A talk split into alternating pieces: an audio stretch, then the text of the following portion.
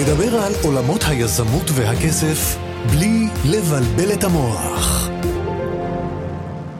רועי ויניב, אנשי עסקים מצליחים שחיים ונושמים את העולם העסקי, מייסדי מכללת פסגות ורשת חללי העבודה דוגדר, בפודקאסט שילמד אתכם איך להתנהל נכון עם הכסף, וידבר איתכם תכלס בגובה העיניים. אז בלי לבלבל את המוח. מתחילים. טוב, יניב, אנחנו בפודקאסט מאוד מעניין, הפעם בנושא של נדל"ן מסחרי לעומת נדל"ן מגורים, לדעתי נושא מאוד מאוד מעניין שאני ואתה שוחחים בו בעשור האחרון, ובוא ניתן את הדברים, בוא נסביר בכלל מה זה העולם הזה, מה ההבדל בכלל בין שני המושגים הללו. טוב, כן, כי הרבה פעמים אנשים שאנחנו פוגשים, גם אם זה במכללה, השקעות, מתייעצים איתנו, אני רוצה להשקיע בנדלן, הבנתי שנדלן זה טוב, אז קודם כל נדלן זה לא טוב, נדלן זה מצוין. יותר מזה אני אגיד, אני חושב שכל אחד חייב, כמובן כל אחד והיכולות הכלכליות שלו, למרות שאנחנו חיים היום בעולם של כסף זול, ויש הרבה דרכים לממן עסקאות, אבל נשאיר את זה כרגע בצד, כל אחד צריך לשאוף בסוף, שתהיה לו, שתהיה לו למעשה, שיהיה לו למעשה נכס. זה חשוב, זה עוד ערוץ נוסף להכנסה השוטפת של כל אחד. נכס, אם אפשר יותר מצוין, אבל כל אחד צריך לשאוף בבסיס שיהיה לו נכס. עכשיו, בשנים האחרונות העניין הזה מאוד מתחיל להיות מטושטש, ועוד רגע אני אסביר למה הוא מתחיל להיות מטושטש, בין השקעה בנדלן שנתפסת כהשקעה, נגיד להבדיל משוק המניות כהשקעה, עם רמת סיכון ורמת תנודתיות נמוכה יותר, שאני מסכים לזה, אבל להגיד נדל"ן, ולשים את זה אה, במכלול אחד, השקעה בנדל"ן, כהשקעה ברמת סיכון נמוכה, ותנודתיות נמוכה, זה לא נכון. כי יש הבדלים מאוד מאוד מאוד גדולים, בין השקעה אה, בנדל"ן בדירה, דירה למגורים, לבין מסחרי, ועל זה אנחנו הולכים לדבר היום, על ההבדלים בין השקעה אה, בין דירות, לבין השקעה למסחרי, שמסחרי זה יכול להיות חנויות, זה יכול להיות מסח... משרדים. משרדים, זה יכול להיות מרלוגים, תחום שמאוד מתפתח, ואני ורואי שם מאוד נמצאים בו בשנים האחרונות, מרכזים לוגיסטיים, מי שפחות מכיר, ככל שאנשים יותר צורכים באינטרנט, ויותר קונים אונליין, אז מן הסתם יש יותר ביקושים גם להחסנה, צריך תמיד להבין מה משפיע על מה, נדבר על כל זה היום. אז בוא רגע ניגע ב- ב- בהבדלים המשמעותיים שאנחנו מסתכלים על, לדוגמת דירה, לעומת משרדים. הדבר הראשון זה הנושא של ההון העצמי, של לדוגמה לדירה, לעומת, לעומת משרדים. אתה מסכים איתי ששמה... אז...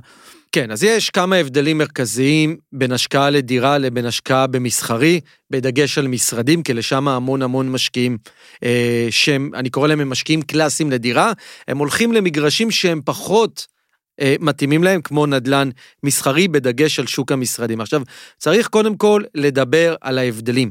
כשקונים דירה, יודע מה, בוא נתחיל יותר אחורה. למה בכלל בשנים האחרונות משקיעים שפחות אמורים להיות בשוק המשרדים, אני מדגיש, פחות אמורים להיות בשוק המשרדים, ואני לא נגד השקעה במשרדים.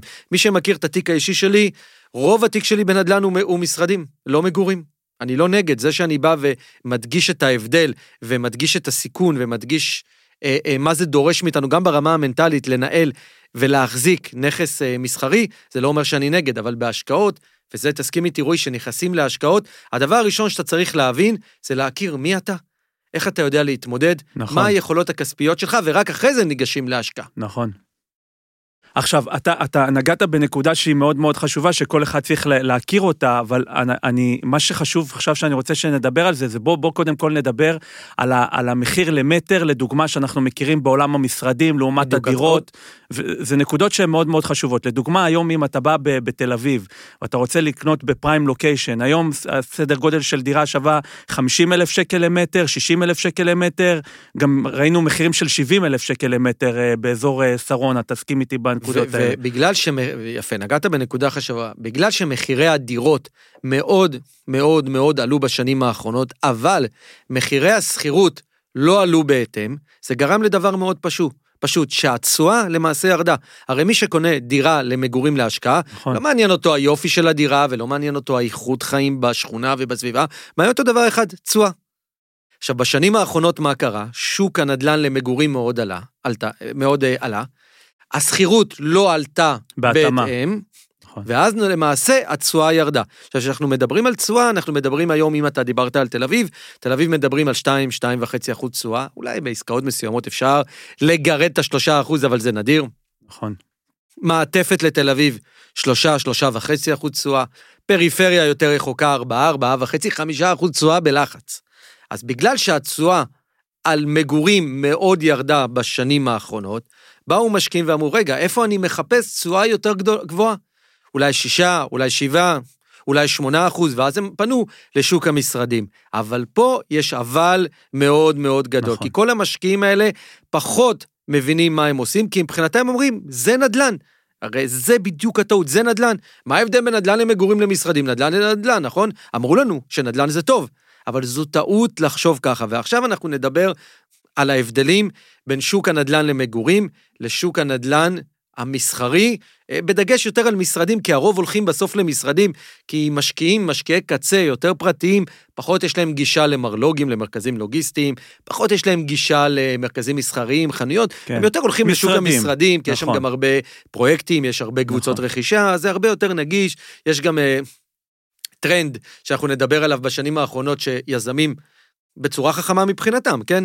לוקחים משרד, מחלקים אותו לחתיכות מאוד מאוד מאוד קטנות, ואז אומרים לך, בוא תשקיע במשרדים עם הון עצמי של מאתיים שלוש מאות אלף שקל, וזה הופך להיות מאוד נגיש, אני רואה שזה ככה ללשון שלך, שאתה מדבר איך הם מעמיסים את הברוטו עליך.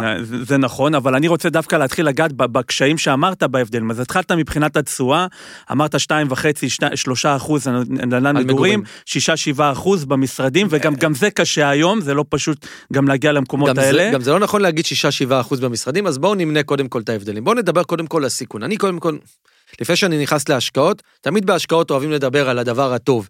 נכון. כולנו יודעים השקעות, מדברים על השקעות, יש לנו מכללה שמלמדת השקעות, אבל לפני שנכנסים להשקעות, לא כל צריך להבין את הסיכון. מסכים. בסוף אין ארוחות חינם, חשוב להבין, וזה מסר לכל דבר, זה לאו דווקא רק לתחום הזה, צריך להבין את הסיכון. אז בואו נדבר על סיכון. כשמשקיעים בנדל"ן במגורים, כמו שאמרתי, התשואה היא נמוכה, נכון? שניים וחצי, שלושה, ארבעה אחוז, תשואה נמוכה, מסכים. מצד שני, תסכים איתי רועי שכמעט ואין סיכון, כמעט ואין סיכון, כמה אתה יכול עכשיו לקנות דירה ולהתעקע ולא למצוא, לא למצוא סוחר, באזורי הביקוש תפרסם הודעה תוך יומיים אתה מזכיר את הדירה. בתל אביב זה פחות מ-עשרים וארבע שעות. בוא נגיד, נעזוב את תל אביב, אפילו מחוץ לתל אביב, טיק טאק, גם אם יש לך דירה ויותר רק קשה לך להזכיר אותה, אז חודש היא תהיה ריקה, בסדר, לא דרמה, חודש, שדירה חודש ריקה, זה לא הופך את ההשקעה להשקעה רעה, וחלילה אין פה עיבוד כסף או, או פגיעה. לא קרה כלום. אז כלומר, השקעה בדירות במדינת ישראל, מדינה שנולדים בה הרבה ילדים, והרבה מתחתנים, וכל אחד גם רוצה שיהיה לו בית, וכולם רוצים דירות. חזקה כלכלית. חזקה מאוד כלכלית. אז דירה, השקעה לדירה במגורים, אני קורא לזה השקעה חסרת סיכון, בגדול. מצד שני, בואו נדבר על השקעה בנדלן מסחרי, משרדים. אז קודם כל בואו נדבר על הבסיס, מי שפחות מכיר. השקעה במשרדים זה לקנות משרד, בשביל להזכיר אותו אחרי זה לחברה כזו או אחרת. זה יכול להיות חברת הייטק, זה יכול להיות רואה חשבון, יכול להיות עורך דין, יכול להיות כל חברה אחרת. בנדלן אה, אה, מסחרי במשרדים, אגב גם בחנויות, לא קונים חדרים, נגיד בדירות, קונים דירת שני חדרים, שלושה חדרים, ארבעה חדרים.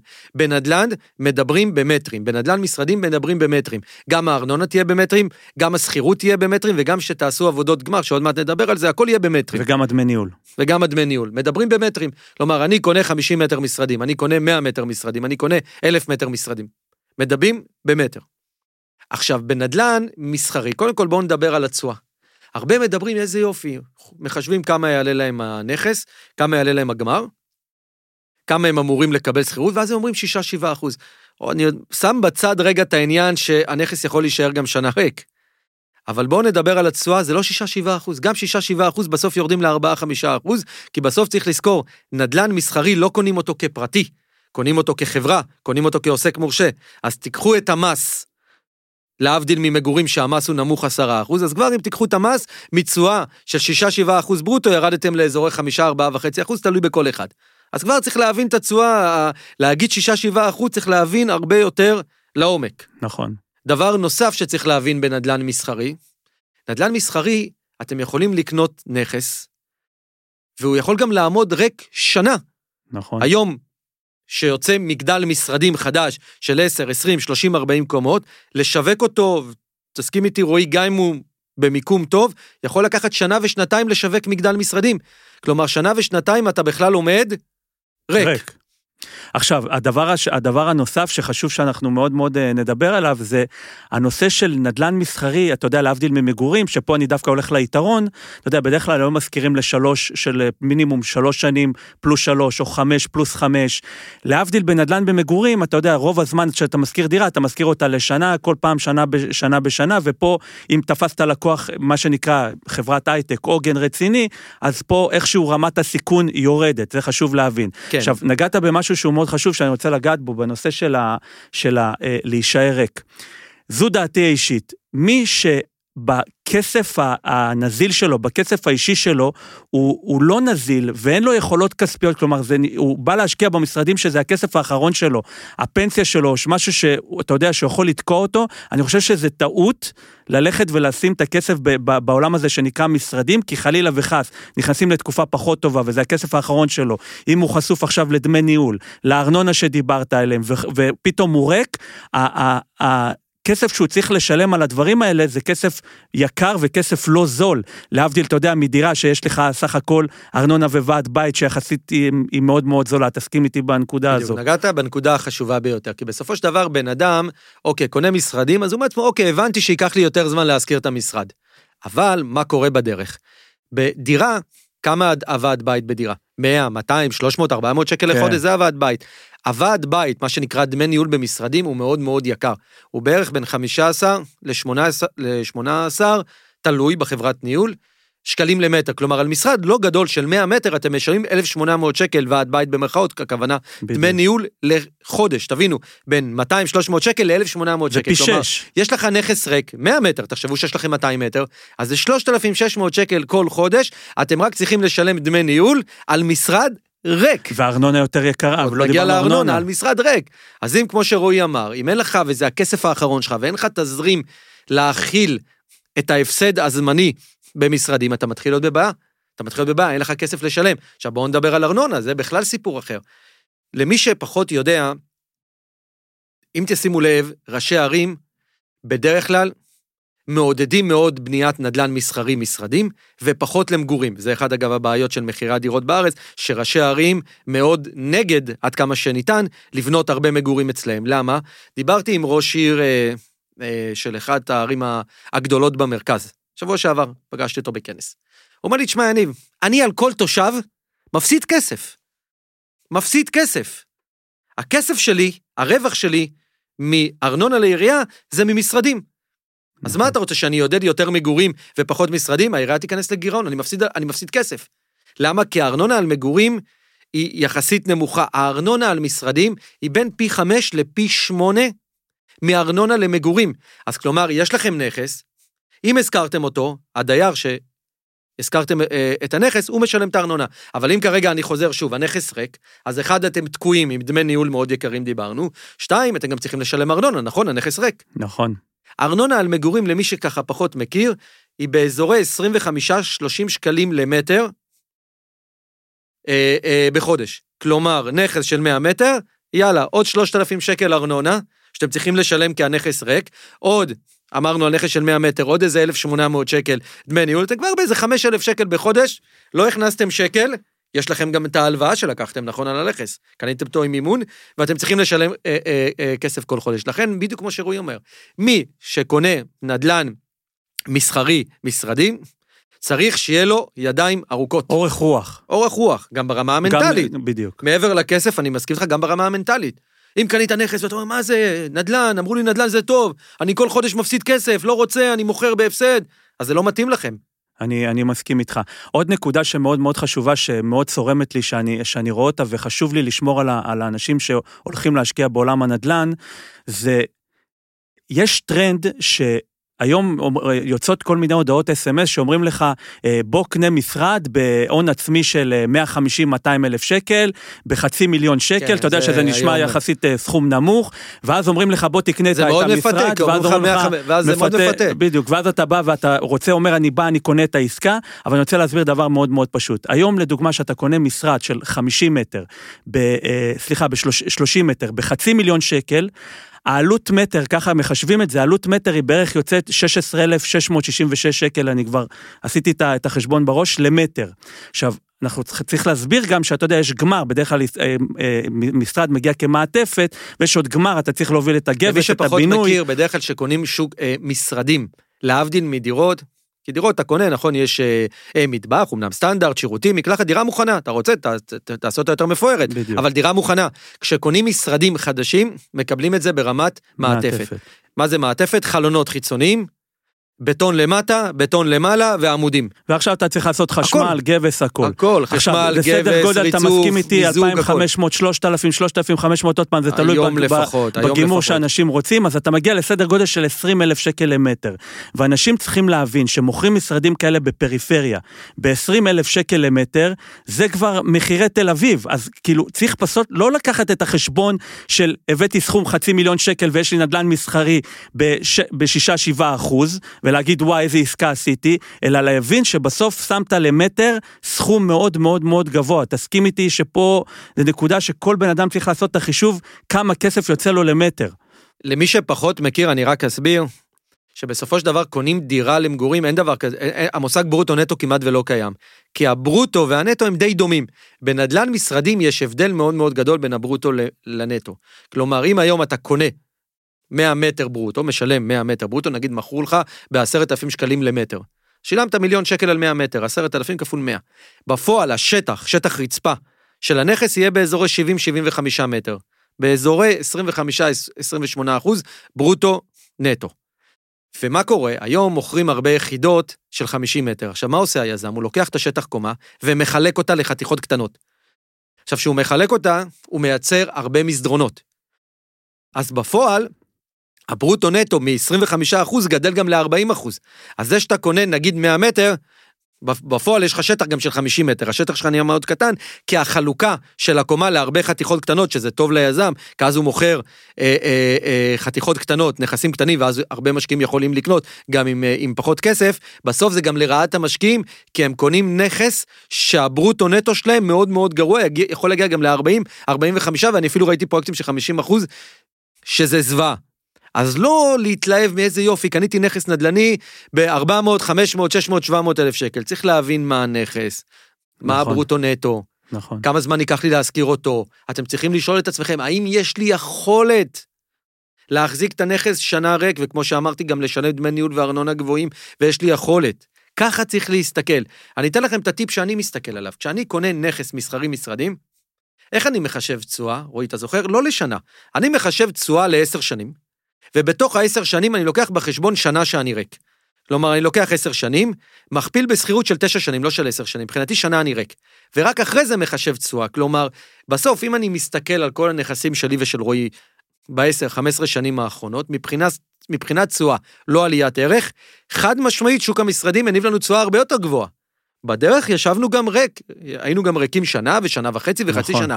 אבל אם אני לוקח עשר שנים, מחלק את התשואה לעשר שנים בין דירות למגורים, בין משרדים למגורים, בסוף המשרדים הניבו לנו תשואה גבוהה יותר. רק מה? היה לנו יכולת להכיל ולהחזיק את הנכסים גם שהם ריקים, וכמו שאמרתי לכם, ומה שאני אומר לכם זה טיפ להשקעות. כשאתה נכנס להשקעה מסוימת, ברמה המנטלית אתה צריך להיות מוכן למה אמור להגיע. נכון. אם לא תכננת להיות רק חצי שנה, ואתה פתאום בלחץ, ואתה אומר, מה זה העסקה הזו? ומה מכרו לי? וזה נדלן? איך יכול שעל נדלן אני מפסיד כסף? אל תיכנסו, לכו למגורים, וזה בסדר גמור. לפעמים עדיף להסתפק בתשואה יותר נמוכה, אולי גם ליהנות מעליית ערך מדהימה שיש במגורים, ולהיכנס להשקעה שמתאימה לכם. אז אני רוצה רגע לסכם את, ה, את הדברים, ולהגיד כמה נקודות שהן מאוד מאוד חשובות. אז ש... יאללה, תכלס, ש... אנחנו באנו ללמד בפודקאסט הזה, לא לברבר. נכון, וגם רשמנו, גם רשמנו את זה בספר שכתבנו, משולש הכסף, אנחנו נוגעים בדברים האלה מאוד. אז אחד, קודם כל, כל אחד בפן הכלכלי צריך להבין, אמרנו אם הוא נכנס למשרדים, להבין האם הוא בכלל בנוי כספית לדבר הזה, גם שיש לו עלויות מעטפת, וגם שיש לו עלויות גמר, שדיברנו, בן אדם צריך להבין את המשמעות הזו. שתיים, בפן המשפטי, אני חושב שצריך פה תמיד מישהו שהוא מתמחה במיסוי נדלן, מיסוי מקרקעין, ולא עוד איזשהו עורך דין שמתמחה בכל הדברים מעבר, כי יש פה הרבה דברים שאתם צריכים להבין, לפני שנכנסים לעסקה, וחשוב לבדוק את זה. שלוש, אני חושב גם שתסכים איתי, שלפני שנכנסים לעסקה, צריך בכלל לבדוק אם יש לך אישור עקרוני מול הבנק, למימון של הנכס הזה. אתה יודע, הרבה פעמים אני רואה אנשים שהולכים וכבר בנו את העסקה, בנו את התרשימים, בנו את הכל, ובסוף לא קיבלו אישור למימון של העסקה. אז קודם כל בכלל לקבל אישור עקרוני לעסקה שהם הולכים, ולהבין אם בכלל הם יכולים זה. שתיים, לא יודע אם כבר אני בשתיים, אני חושב שאני כבר בחמש, אני באטרף. לפני שגם קונים נדל"ן משרדים, אתה מסכים איתי שתמיד צריך לבקש גרייס של לפחות חצי שנה לזמן של השיפוץ, כאילו זה טיפים קטנים שהם מאוד מאוד חשובים, עד שמוצאים סוחר, חצי שנה, וגם חשוב שהם יכירו שברוב העיריות היום נותנים גם חצי שנה תקופה של פטור מארנונה, שזה גם אנשים צריכים להכיר את זה, אתה יודע שזה דדליין, נקודות שהן מאוד מאוד חשובות, ובסוף אתה יודע, כל הנושא של מיסוי, מס שבח, המס האישי של כל בן אדם, כל אחד זה משתנה. אנשים שפחות מכירים את הדבר הזה, לכן כמו שרועי אמר, נדל"ן למסחרי, זה כבר חצי עסק. בדיוק. ללכת להתייעץ עם עורך דין, אם, אם אתם צריכים רואי חשבון, להבין פה את כל ענייני המיסוי, להבין פה את כל ההשלכות המשפטיות, זה לא נדל"ן למגורים, למרות ששניהם יושבים תחת אותה מטריה שנקראת נכס נדל"ני, אבל זה שני דברים שונים. אני אתן לכם דוגמה. בשנים האחרונות הרבה אנשים קנו נכסים, וחילקו אותם לחתיכות קטנות, כאמרו, יהיה לי יותר קל להזכיר. קנו למשל מאתיים מטר, וחילקו אותם ליחידות של שלושים מטר, ואז הם מגדילים את התשואה. אבל הרבה, אני ראיתי את זה למשל, אני ורועי פעילים הרבה מאוד ב-בי בי סי. כל האזור המשרדים המתחדש של בני ברק, על גבול רמת גן, מול ציון רמת גן. עכשיו, הרבה עשו את זה, כי אמרו, איזה יופי, אמרו לנו שנכון לקנות משרדים ולחלק ליחידות קטנות, אבל הם לא מבינים, הנה, טיפ שאני אתן למי שרוצה לחלק יחידות. אנחנו גם עשינו את זה, אבל אני קניתי בבניין שנקרא בסר, שהוא בניין שבנוי כמו נקניק.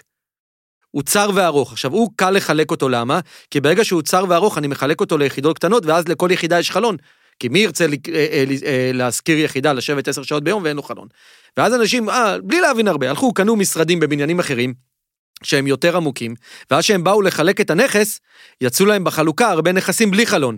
נכון. כי הם יותר היו אה, עמוקים ופחות צרים בצורת נקניק. ואז מלא משרדים, הם נתקעו איתם, לכן אתם צריכים להבין, וזה גם טיפ לכל דבר בהשקעות, שנכנסים לתחום, לא רק להגיד, אה, אמרו לי שבעה שמונה אחוז צועה, איזה יופי, בדיוק. מגורים נותן שלושה אחוז, מדהים, בוא נלך לשם, אמרו לי משרדים מדהים, אמרו לי הון עצמי קטן, ואז, ואז עושים עליך חלוקה, ובברוטו נטו אה, אתה נדפק, סליחה על הביטוי, כמו בכל תחום בהשקעות, כל תחום בהשקעות הוא טוב, כי אם שמת לב, אמרתי לכם הרבה דברים במרכאות רעים על משרדים, ואני, רוב הנדלן שלי הוא משרדים, אבל זה כי אני מכיר, זה כי אני יודע, ואני מבין לאן אני נכנס, וזה מה שאני רוצה אצלכם. לפני שאנחנו מסיימים, טיפ תכלס, שנכנסים להשקעה, להבין, לחקור, לדעת, לשאול, לראות, אנשי מקצוע סביבך. אנשי מקצוע טובים.